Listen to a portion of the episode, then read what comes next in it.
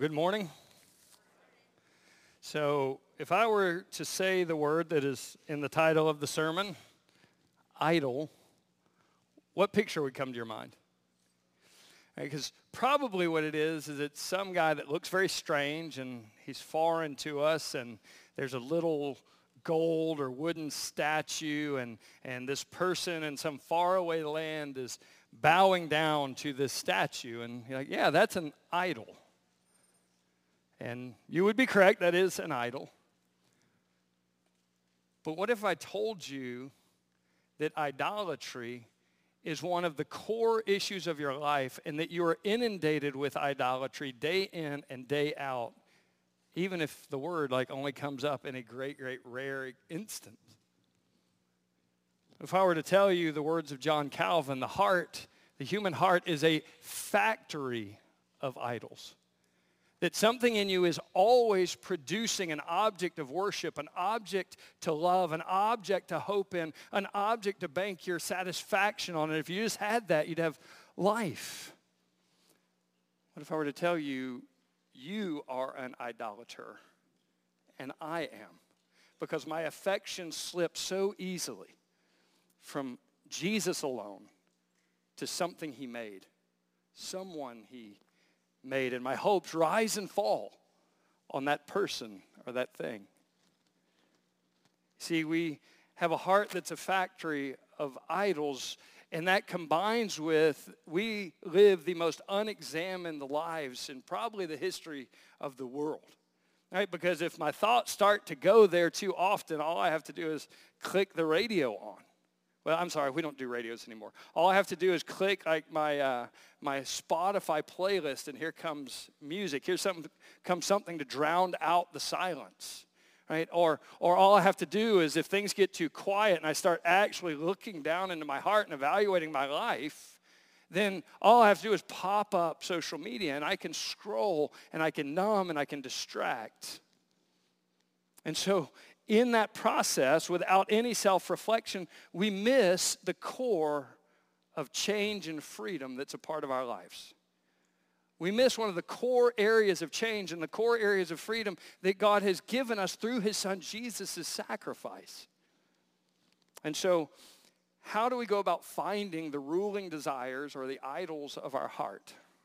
And I promise you, okay, I got a, I got a blue sheet in your bulletin. Right, that's your homework. You get to do homework now. But I promise you, if you go through this, you will find things that grab hold of your heart. You will find things that have taken root in your life, and we all have them, and we just miss them. And so some of the questions you might ask yourself are simple, like, what do I love most? Right? What do I fear or fear happening or fear losing the most? What do I hope in the most? You might ask this, when things go wrong and things don't work out well, where do you run for refuge? Where do you run for peace? Where do you run to make everything okay and, and for safety and security in those times? What's your first go-to reaction? Last question I'll ask is this. If you had to answer the question, what would make me satisfied? What would make life okay and as it should be? And here's a hint. If it's anything but Jesus Christ and his life in me, you have an idol. Right? And so uh, a guy that the staff is reading a, a, book called Gospel Treason, and he defines idolatry this way as we dive in. Anything or anyone that begins to capture our hearts, minds, and affections more than God. Anyone or anything that begins to capture our heart, minds, and affections more than God. And so we're continuing our series of identity and action. And we began with this big picture of grace. It's not just that thing that saved us a long time ago, but it's still the powerful operating system of God in our lives based on the person of Jesus that is working and changing and transforming us and securing us to the, to the end. And then we, we've looked at what God is like and what is his posture towards us. And that posture looks a whole, a whole lot more like a good heavenly father than a, good, eh, than a stern heavenly judge for us. And we've looked at his posture. We've looked at what he declares us to be, our identity. Right? Because it doesn't really matter how you define yourself. It matters who God declares you to be. And so it doesn't matter what your thoughts say that you are. It doesn't matter what others have defined you as. And it doesn't matter if your performance says you're one thing or another. It matters who God in Christ declares you to be. And then we turned the corner a few weeks ago to the action part, to the implications for everyday life. And the first thing it sets us free to do is it sets us free to treasure Christ. Right? Apart from Christ, you are doomed and enslaved to living your life for some earthly treasure, for something on this earth to satisfy, something on this earth to fill you, but you have this eternal gap within you and it never quite works. It doesn't even come close. And then you meet Jesus Christ and you can live for the surpassing worth of knowing Jesus Christ, your Lord. And last week, Josiah opened us for us that we are free to serve God and others. He worked through Romans 6 and 7. And the background of Romans 6 and 7 is this. We are enslaved to sin. We have no choice but to obey sin as a master. We have no choice but for slaves' dominance to push us in any direction until we meet Christ. And in Christ, we can present our lives, we can present our bodies, we can present our members as instruments of righteousness and blessing and life. And we're set free by Jesus to do that. And then today, we're going to continue to unpack how the gospel sets us free. And we're going to run into this little word that we don't talk about very much, we don't understand very much, and yet is such a core issue in every one of our lives the issue of idolatry. What does my heart set its affections and hope on the most? And so that's what we're going to be looking at today, that our heart is always producing something to worship. And, and here's the crazy thing. You have a lifetime experience of it letting you down. Right? You have a lifetime of experience realizing that when I get this amount of money, then things are going to be okay. And you get that amount of money and all of a sudden that's not nearly enough. You've got to have more. And you've got to buy more with it. And you've got to fill the house with more stuff. It never quite is enough, is it? Or if I just get a relationship, that's what's going to fix everything. And you've had a relationship and it didn't fix everything. In fact, it broke some other stuff. And but you're like, man, I am no quitter. Next relationship's going to do it. Next relationship's going to do it. Right? And so we look for something. Are my kids' accomplishment or my kids' behavior? They were so good in church today. Life is good. Those miserable, rotten things embarrassed me to no end today. Life is terrible we win the game. We lose the game. Hopes rise, hope fall, hope rise, hope falls. We are always finding something to latch our affections and our well-being to. Something other than God. And so we have a lifetime experience of being let down by the things we trust. And since we're not quitters, we just try, try, try, try again. But the truth I hope to drive home with this message is Jesus alone is worthy of your affections, your highest affections. Jesus alone is the weight of your love and nothing else. Everything else will crumble underneath that weight except for him. So we'll be in Jeremiah chapter 17 today. Jeremiah chapter 17, 5 through 10. And it says this, Thus says the Lord, cursed is the man who trusts in man and makes flesh his strength, whose heart turns away from the Lord. He is like a shrub in the desert and shall not see any good come. He shall dwell in the parched places of the wilderness, in an uninhabited salt land. Blessed is the man who trusts in the Lord, whose trust is the Lord. He is like a tree planted by water that sends out its root into the stream. And he does not fear when the heat comes, for its leaves remain green. And is not anxious in the year of drought, for it does not cease to bear fruit. The heart is deceitful above all things and desperately sick. Who can understand it? I, the Lord, search the heart. I test the mind to give to each according to their ways. Let's pray. So, Father, I pray that the gracious work of your Holy Spirit and your word would open up our hearts you would show us the things that have grabbed hold of our affections. You would show us the things that clamor day in and day out for the worship that you alone are worthy of. You'd show us the things that we fear so much and that are so unstable. But don't just show us that. Lord, show us Jesus over and over and over again. Show us Jesus, the worthy one. Show us Jesus, the Redeemer. Show us Jesus, the refuge and strength and ever-present help in trouble. Show us Jesus. We pray for that in his name. Amen. So the gospel sets us free from the deadly idols of the heart. The gospel sets us free from the deadly idols of the heart. Now, the passage we're doing today is in the Old Testament. So you may like, you know, where's the gospel in the Old Testament? That's a whole nother class and study. But I do want to take a couple of New Testament passages and lay a foundation that Jeremiah is going to build on top of. Right? And so uh, Jeremiah is going to give us the framework. What is life like when your heart drifts from God to something else? And then what is life like when your heart turns towards the Lord, not away, and walks with him imperfectly, but in his direction? Right? And then he's going to do that. But then the difference between those two, you would think, is so easy to see. But since most of our idols are really good things gone wrong, the heart is very deceptive and very tricky, and the difference between the two is so subtle at times that we don't realize it. And so if our heart is deceitful, we need somebody that sees our heart with a better clarity to rescue us. And so that's what Jeremiah is going to build on. But the first passage I want to look at is 1 Thessalonians 1, um, 8 through 10.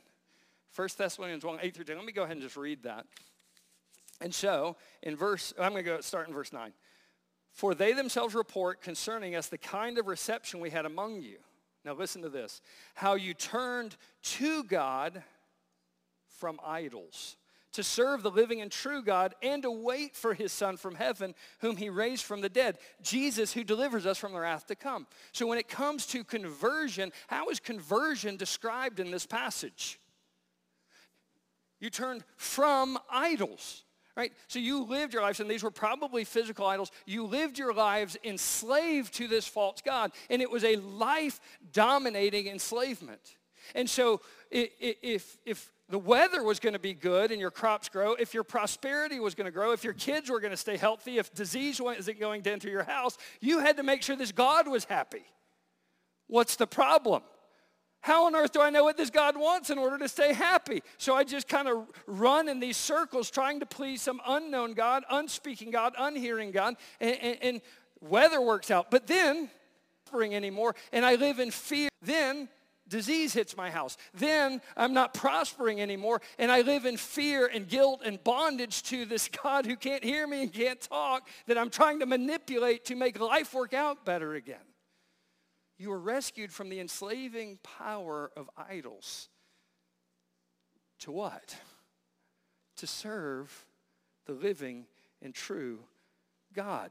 You were rescued to serve the living and true God. So, what is conversion? It's being set free from an enslavement to live on this unknown and unanswering and unfeeling and unhearing false God to serve the true and living God. Do you know why you exist on this planet? To serve the living and true God. Do you know why you exist on this planet? to make much of him, to glorify him, and enjoy him forever. That's the whole reason you exist. And so what did conversion do? It set you free from the enslavement to an idol that can't hear or speak, and it set you free to the purpose you, hold, you exist for, that you're designed for, that you breathe for, and that you live for. It restored the original intent of God in your life to serve and to glorify God. And so it's not like, oh man, great, I'm freed from one slavery to another. No, you're freed from one slavery to the slavery that you are meant to live in. The one to God who is gentle and lowly and gives rest to the soul. To the one of God who is gracious and compassionate and slow to anger and abounding in steadfast love. And that's who you get to serve. And you get to serve while you wait for his son from heaven. And so I actually had this conversation this week. I've had it, I can't tell you how many times, where it's like, so people just wait for the next season to be faithful, right? So, so when this next thing happens in my life, then I'll be faithful. I'll, I'll be faithful in a church. I'll be faithful in serving. I'll be faithful in my devotions and quiet time and walking with the Lord. And say, look, I'm in college, so I don't really have to be faithful now, right? When I graduate college, that's when it's going to really happen. Wait, wait, I've graduated. When I get to the new city that I'm going to really be established in, that's when I'll be faithful. No, no, no. Once I get that career going, because you know I got to start a job, and once that job starts, it's really busy. Once I get settled into my career, then I'm going to do it. Then I'm going to be faithful. Then I'm going to go. Oh, I know. When I get married, that's when I'm going to happen. But you know, when you're married and have a job and you're super busy, what do you want to do?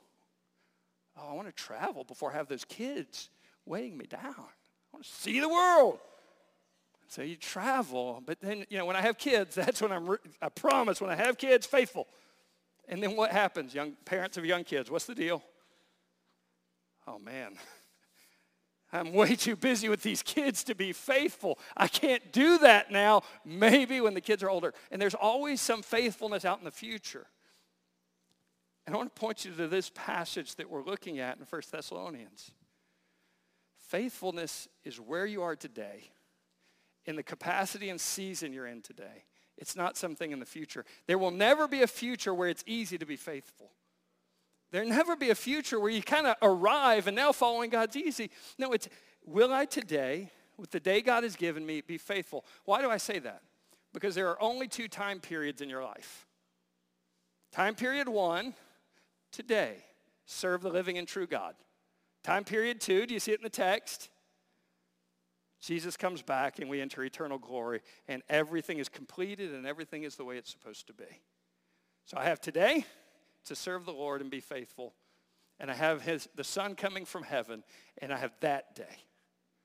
And you know what? You'll have a, however many days God gives you in between to have today to serve the Lord and that day. And then tomorrow you'll have today and that day. Be faithful in the season and capacity that you have to be faithful, Lord, today while you actively wait for the great day that's coming. Right? And so that's 1 Thessalonians. Conversion is a freedom from idolatry to serve Jesus, glorify Jesus. The second passage I want to read is in 1 John.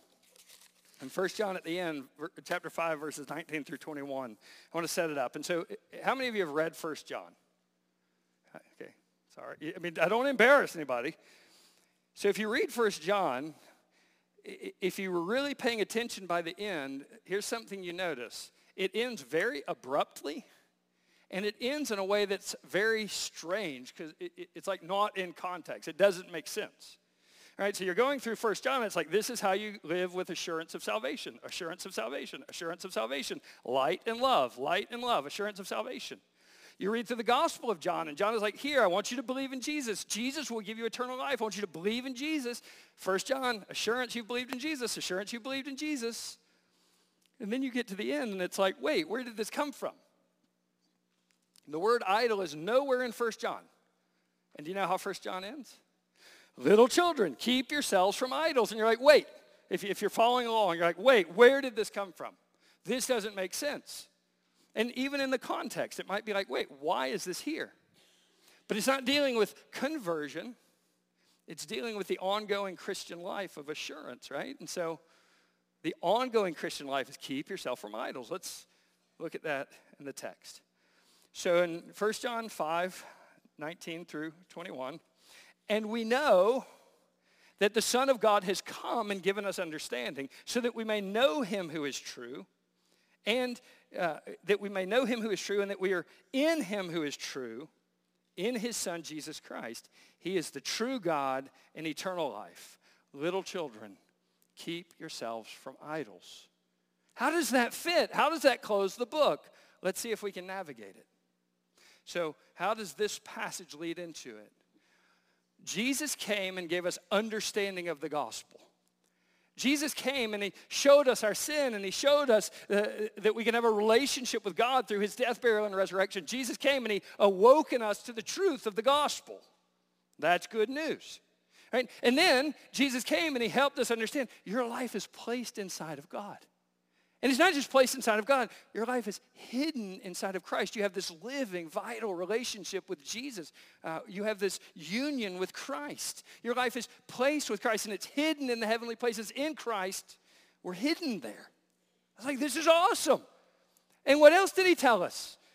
God is the living and true God, and he's the one that gives eternal life. Yes.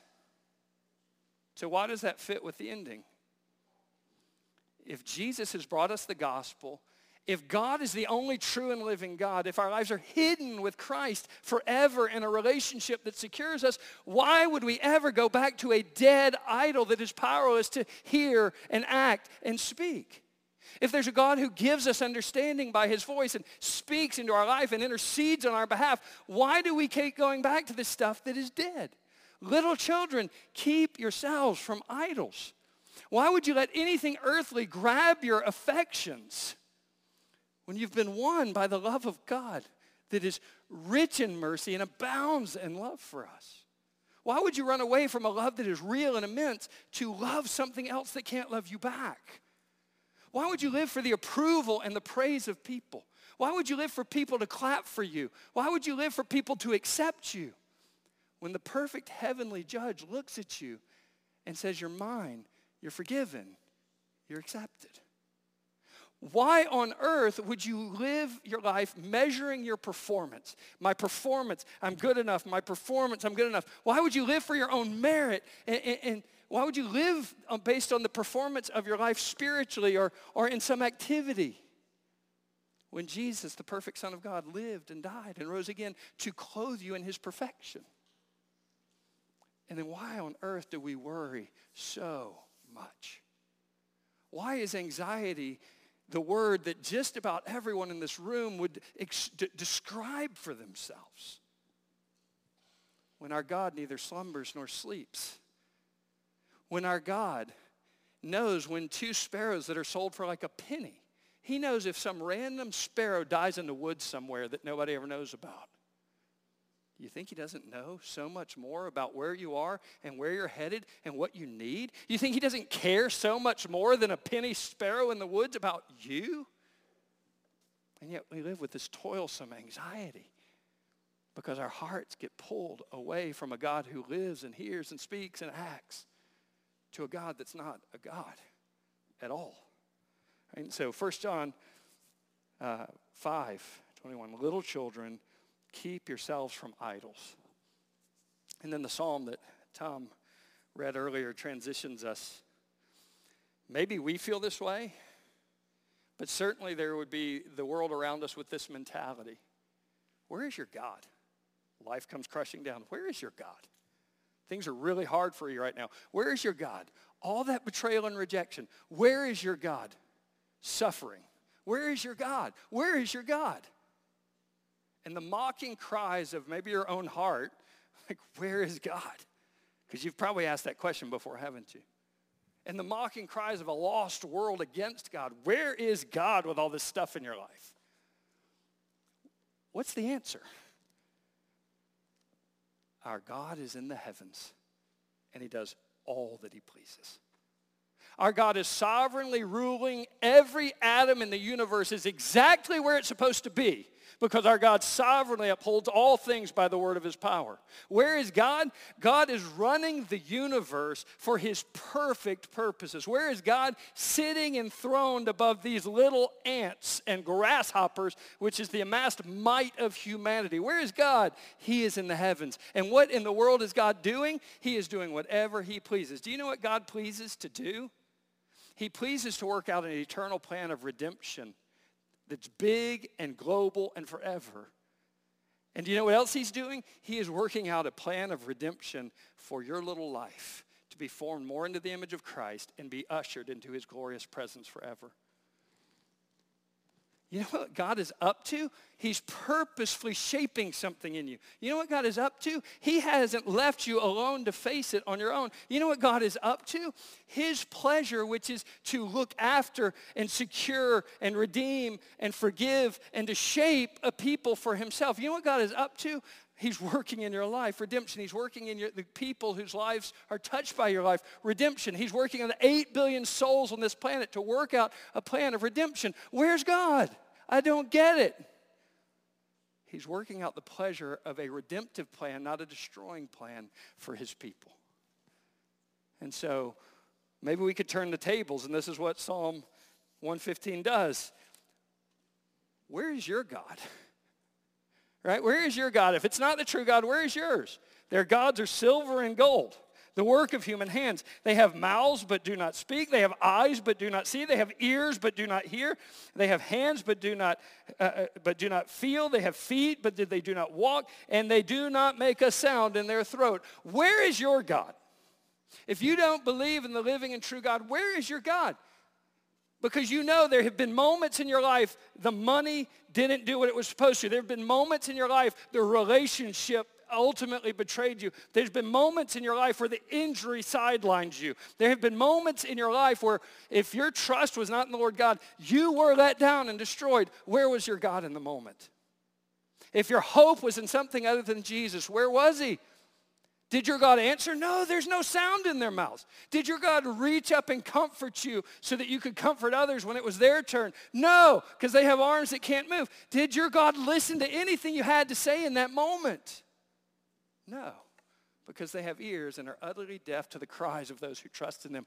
Your idols don't care when they have left you destroyed on the sidelines.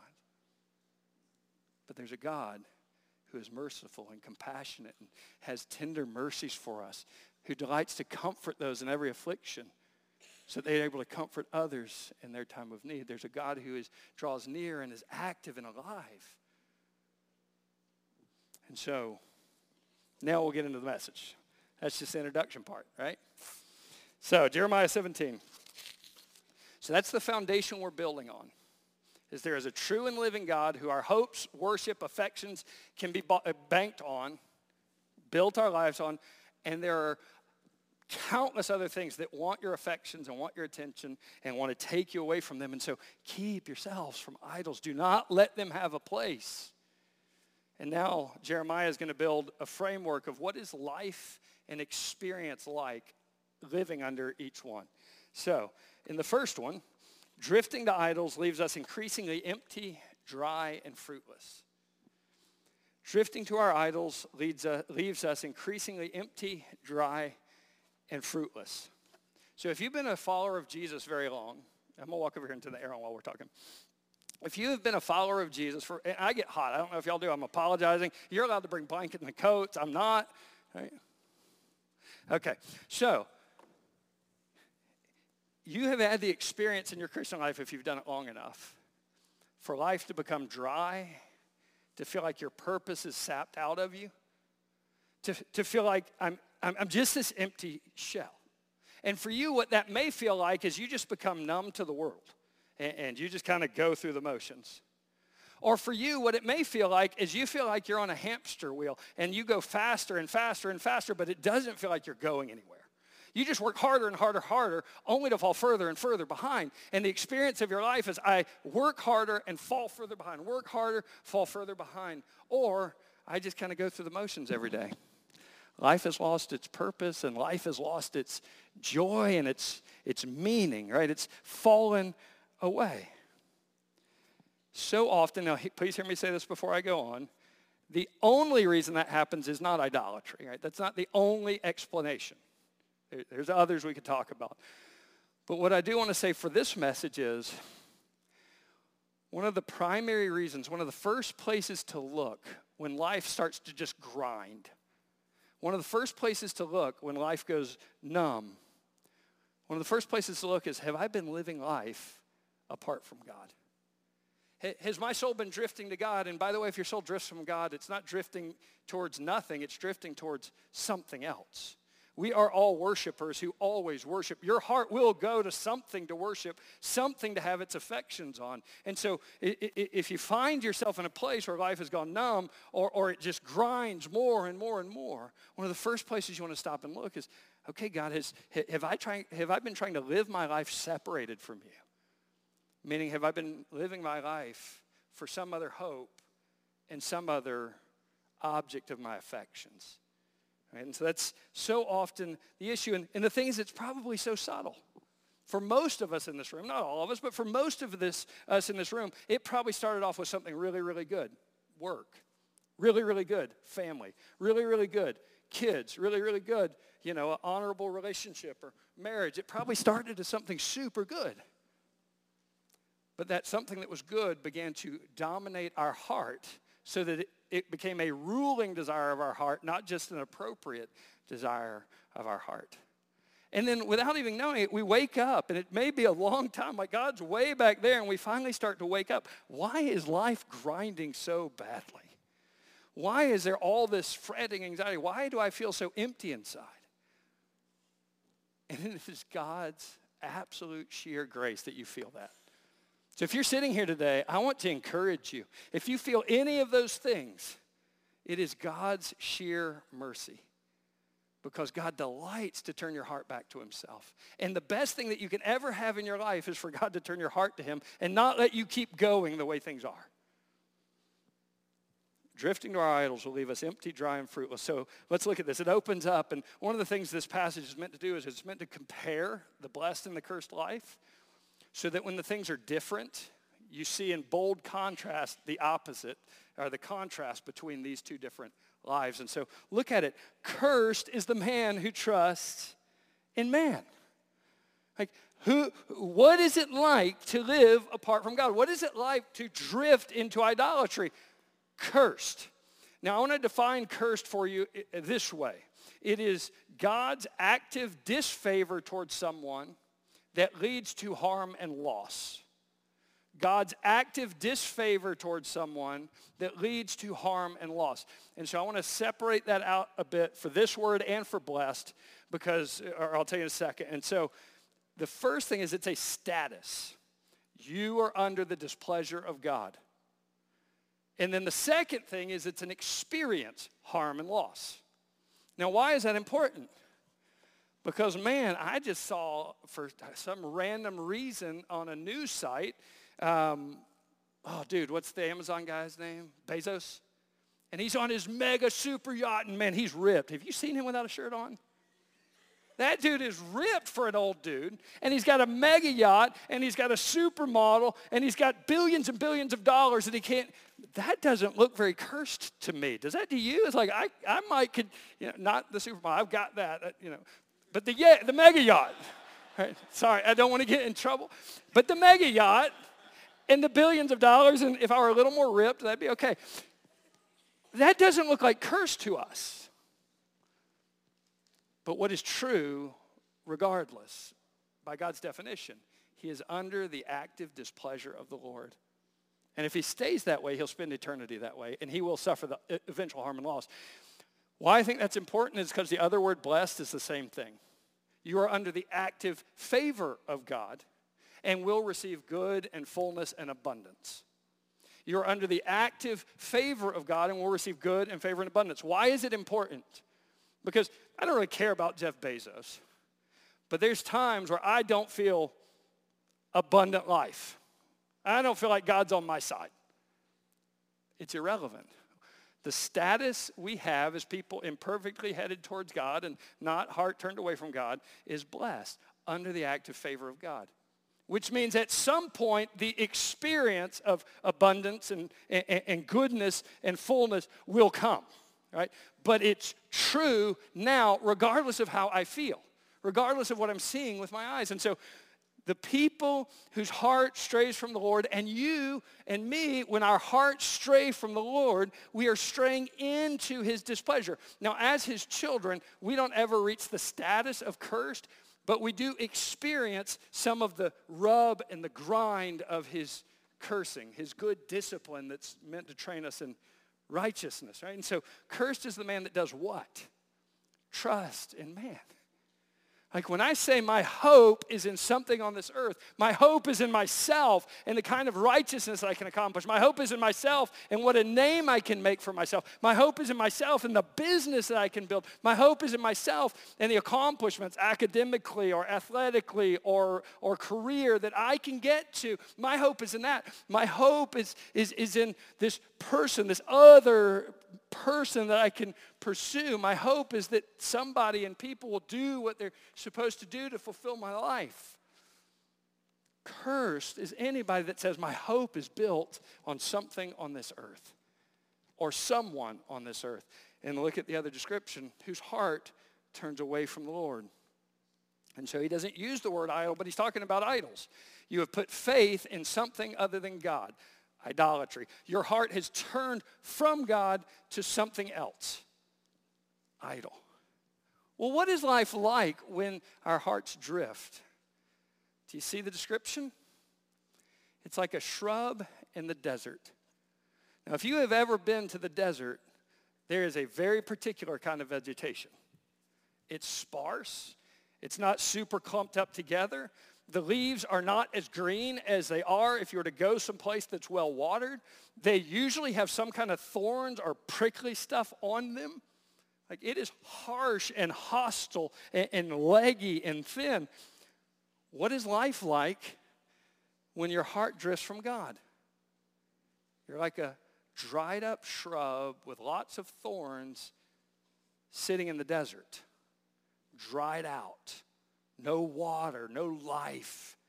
And then it's empty. It's like vegetation growing in a salted land. You see that? You salt the land to kill off all vegetation. So eventually you can use the land for something else. And so it's empty, it's alone, it's barren, and there's no fruit whatsoever. Do you see that description? It's like the parched places. And the drier your life gets, and the more it empties of its purpose, and the more you lose ground in this race, the more you just try harder and harder and harder, and the more God wants to say, no, just come. Like, listen, Ezekiel, um, what is it, Ezekiel 14, you have a group of leaders in Israel, and it says they have taken their idols into their hearts. That's what we're talking about today. And they come to inquire of the prophet, and God has a conversation with the prophet. Should I listen to them when they come? And what would your answer be? Heck no, you shouldn't listen to them, God. They took their idols in their heart. These no good people are about to get us kicked out of the land. And you should be done with them. What does God say? If they come and inquire of you as a prophet, I'll answer them. Why will I answer them, it says? That I may lay hold of their hearts. And so if you find your life drifting into idolatry, if you find the grind is increasing and the anxiety is increasing, and if you find the, the numbness is increasing and the dryness is increasing and the fruitlessness is increasing, and you, you find that, yes, that's me, and, and I believe it's progressive, it's not all at once. Yes, I see myself progressing in this direction, or I'm all the way there. What's the good news? God would rejoice for you to return and inquire of him because he would love to have your heart back. We might cut each other off for it. God does not cut us off when we return to him. And so, drifting our idols leaves us increasingly empty and dry and fruitless. But look at the second thing. Actively believing Jesus leads to blessing, stability, and fruitfulness, even when life is hard. Actively believing in Jesus leads to blessing and stability and fruitfulness, even when life is hard. Y'all know we do the backyardigans. We have a company, not incorporated. And so we work occasionally. We hadn't done it in a while because we've been busy. But we helped somebody with their brakes one time, road, brakes and rotors. Take the tire off. Take the caliper off. Take the rotor off. And start putting things back together and the caliper won't squeeze.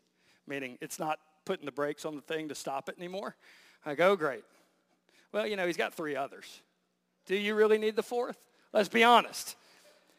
Yes, you do. So you take it back off and get all the way back down, and you had to, he had to replace the caliper, but we did you know we did that, and then start putting it all back together. He takes off, and guess what? I mean, this is like one o'clock. I want to be done by ten, and so it's like one o'clock.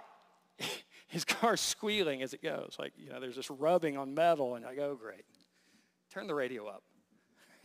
Everything will be fine. It's an old car. Just deal with it.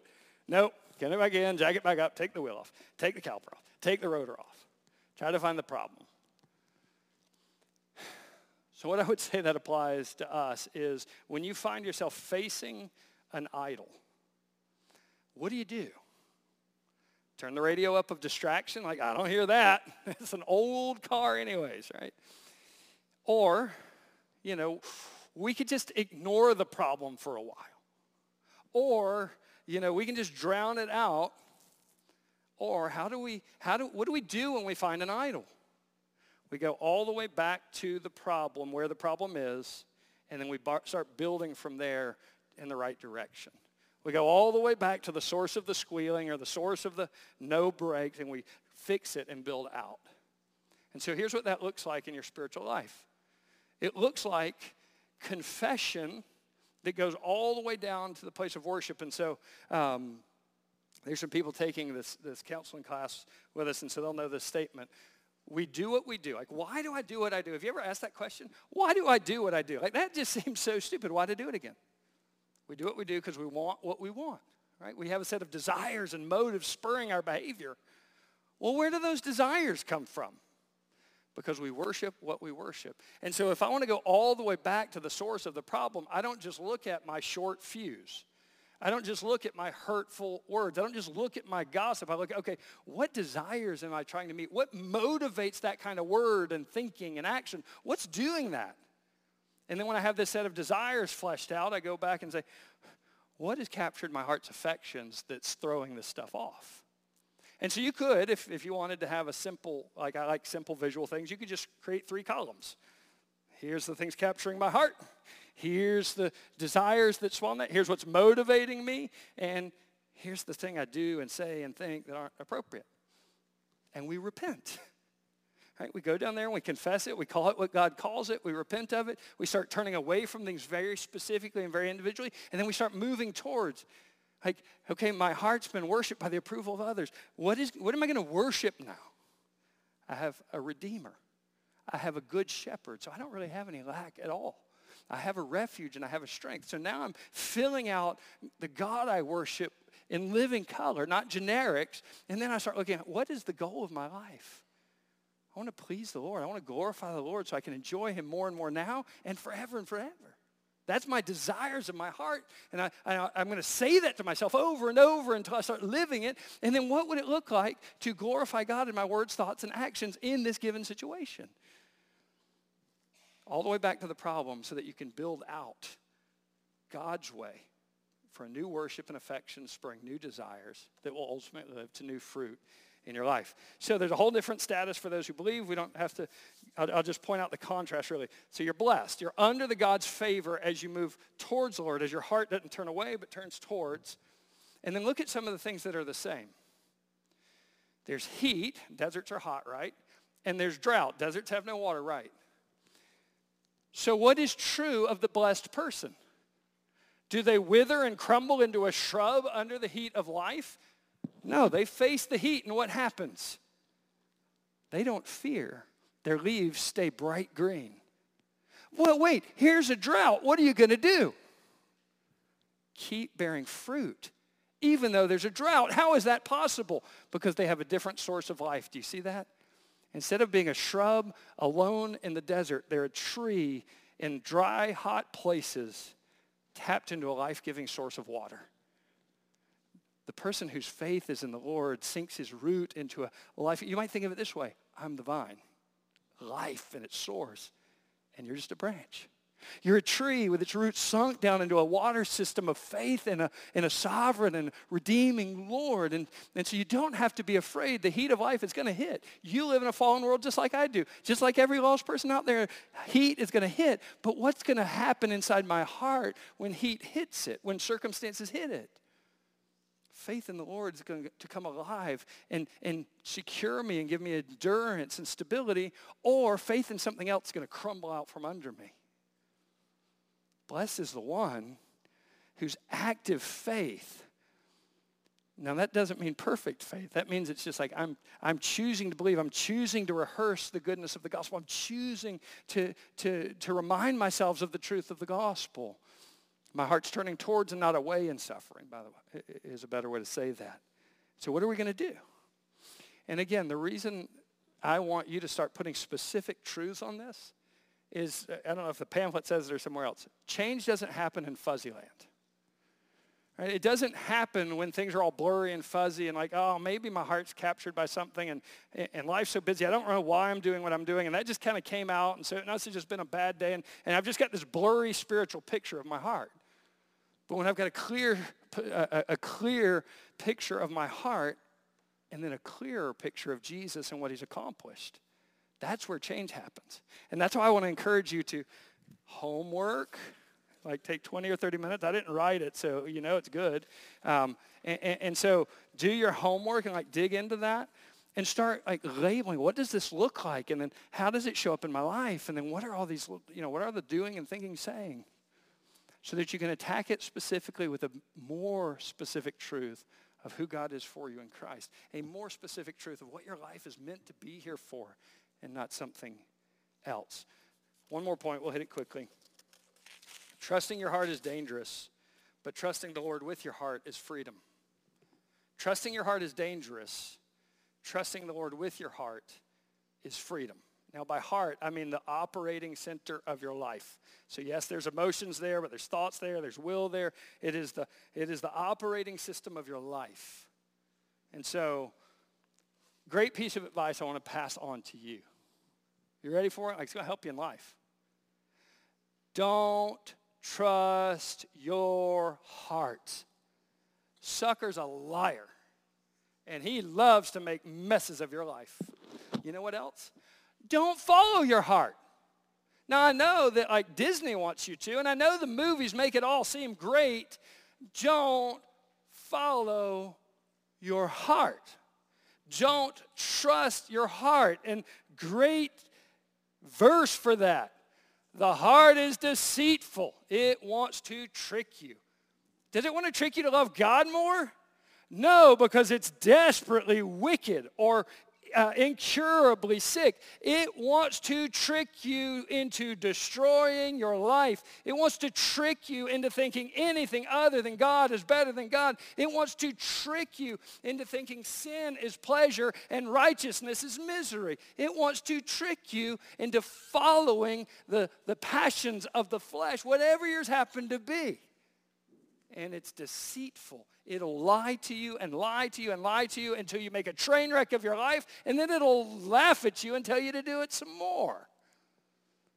Don't trust your heart. It's deceitful and it's wicked. And then look at how he describes it. Like, who can even understand it? You're like, man, that doesn't describe me. I'm a good person. I get it. Me too. How many times do your random thoughts drift to, oh, I could get revenge on that person that hurt me. And I, I just wish, man, if they got in a car wreck. Do y'all ever think stuff like that? No, not me. No. I would never have a fantasy of revenge that things would work out badly for somebody that, that hurt me. You know what else I would never do? I would never have some random fantasy in my mind about escaping to some perfect pleasure and desire of my heart. I would never have a despicable thought in my heart. Maybe you do, though, every once in a while. The heart is wicked. It is throwing up lust. It's throwing up temptations. It's throwing up revenges. It's throwing up gossips. It's throwing up how to get even just over and over and over. It's so wicked. Don't trust it. And so you're like, who can understand it? Where does this stuff come from? I wasn't even thinking about that. I was trying to have a quiet time, and my brain's over here with some stupid, like drifting into escape. Who can understand it? Thankfully, someone can. Jesus. God the Father can understand it. I search the heart and I test the mind. And it might be scary to you what comes next to give people what they deserve because it's an accountability passage. No. There's a passage of scripture, Psalm 139, that's like super comforting that uses these same words. Do you know how the psalm starts off? You have searched me and you've known me. And then he goes into, you know my words before they hit my tongue. You know my thoughts before I have them. Like on and on and on with the contours of depth of God's knowledge of you. And that would be really, really terrifying, wouldn't it? For God to know everything you think. Because I know you aren't going to tell me that you had those kind of thoughts that I just mentioned, but I bet you do. God saw them. So you got to tell God that. Terrifying. David in the psalm, if you interpret it one way, is even like, how can I escape? Like, how can I get you out of my head? Because it just accumulates more and more guilt. And then he comes around throughout the psalm to discovering, wow, your works are so amazingly astonishing. How does he end the psalm? Lord, search me and know me. He's come to know something about God, the holy, blazing eyes of God, that makes it safe to uncover self. That's pretty astonishing, right? I search the heart and I test the mind. Does that make you recoil in fear? Let me cover it up. Fig leaves. I search the heart and I test the mind. God, well then go look. Because anything there that's keeping me from you, I don't want it. Anything there that's breaking the experience of you out of my life, I don't want it. Anything there that is an affront to your holy character, I don't want it. So search me and try me. Whatever is there that grieves you, get it out of me because I want life and eternity, eternal life to come from me. I want to glorify you. I don't want that stuff there. And so the Lord searches the heart and he tests the mind. But because Jesus came lived perfectly, died, and rose again. You don't have to be afraid of anything that he finds inside your heart.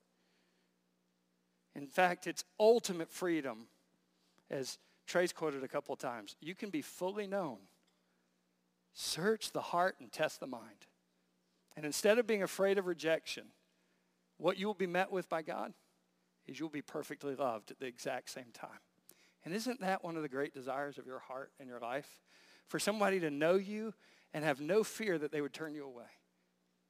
But for somebody to know you and to love you more because of what they see there, not less. The heart is deceitful. Don't trust it. But it is so corrupt. There's one who understands it and wants you to give it to him. Lord, search me. Try me. Cleanse me. Lead me. Let's look at a few practical things as we close out. So, what are the top few idols that you have identified, and how do they show up in your life? What are the top few idols you have identified and how they show up in your life? That's called homework. Now, I'm going to just read a couple because I bet this isn't you at all, but the guy sitting next to you might need it, right? Performance. Performance for yourself or performance for others. Hmm. Love of money. No, I don't love money. I just need more of it. I don't love money. I just want a new car. I don't love money. Another bedroom at the house wouldn't hurt, though, would it? But I don't love money, I promise you. Okay, we'll go give it all to the poor and follow Jesus. Whoa, whoa, whoa, that's, that's out of context. All right. We don't love money. Physical appearance. Anybody post an actual BeReal, be real? Here's what BeReal looks like at my house.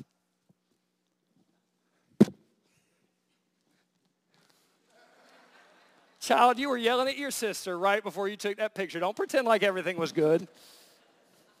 I do the same thing, but no, we don't, we don't love, we don't trust our physical appearance. No. We don't, we don't take little shots to make wrinkles go away. We'll stop meddling, right? Anybody, anybody put their hope in being respected or admired? Like they, I promise you, you'll find a couple. If you don't, let's sit down together. We'll figure them out, right? So what are they and how do they show up in your life? So we're starting to be specific in understanding our heart, our sins, where our affections go, because we want to be specific in how we come back to the Lord, how we turn our hearts back around. Right? Second, what would uh, a repentance plan look like for one of the idols you discover? Let's just get in the habit of repentance. What if it was one of the commitments of every single day of your life that, you know what, I just want to be better at confessing sin every day? Like, man, that seems so negative and what a downer. If sin is what destroys your relationship with God, and if sin is offensive to a holy God, and if sin is part of the barrier between you and God, why wouldn't you want to grow in getting rid of it? Because you're going to find more of God as you do. Like, so what if our goal is I just want to confess better every day because I want more of God. I want more of my experience of Jesus every day. And so I already gave you kind of the application I would do there. As you get back to the idols of your heart, you just identified, and as you start looking at the desires and motives, and then you start looking at the specifics of how it fleshes out, a repentance plan would look like filling those three columns. And what would right worship look like? Who is Jesus and who is God that is so much better than what I'm banking hope on? What's a better motive for my life than what I'm currently living out? And then what would fresh fruitfulness and faithfulness look like in my words, thoughts, and actions? So if you were to just fill that out, that would be a good start to a repentance plan. And then lastly, invite the Lord to search your heart and to know you and to reveal sin to you. That's Psalm uh, 139, verses 23 and 24. Ask the Lord to search you. Ask the Lord to know you. Ask the Lord to reveal your sin to you. Because you can trust him with your sin and failure you don't have to hide. You don't have to excuse. You don't have to pretend like it's not there. You can come out into the open because Jesus delights to forgive and to be strong on behalf of weak people. And so Jesus frees us from being enslaved to a lesser fear and a lesser hope for a lesser satisfaction. Jesus frees us to find our hope and our worth and our identity and, and a better worship and a better place for our affections in himself. Little children, keep yourselves from idols. Let's pray. So, Father, in the name of Jesus, we bow. And we realize, even just in moments like this, our hearts really are just so deceitful. Our hearts really are wicked sometimes.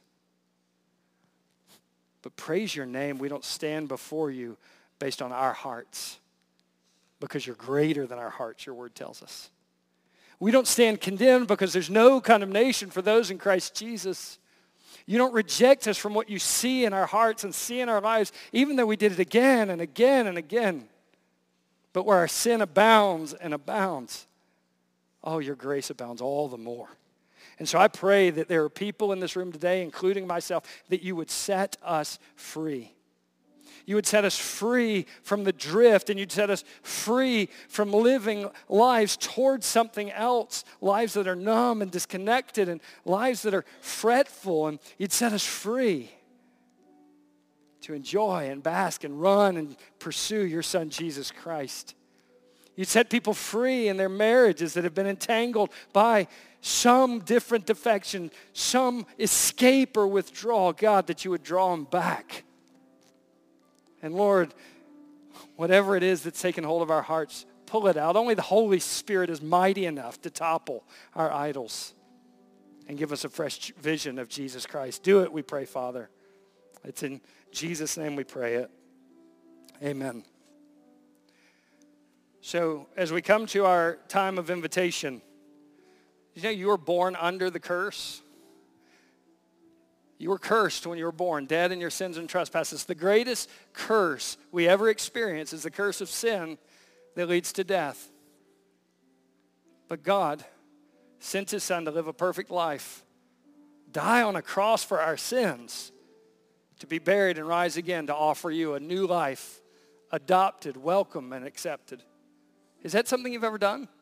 Have you ever been convicted of your sin? Have you ever turned and put faith in Jesus Christ, active faith in Jesus?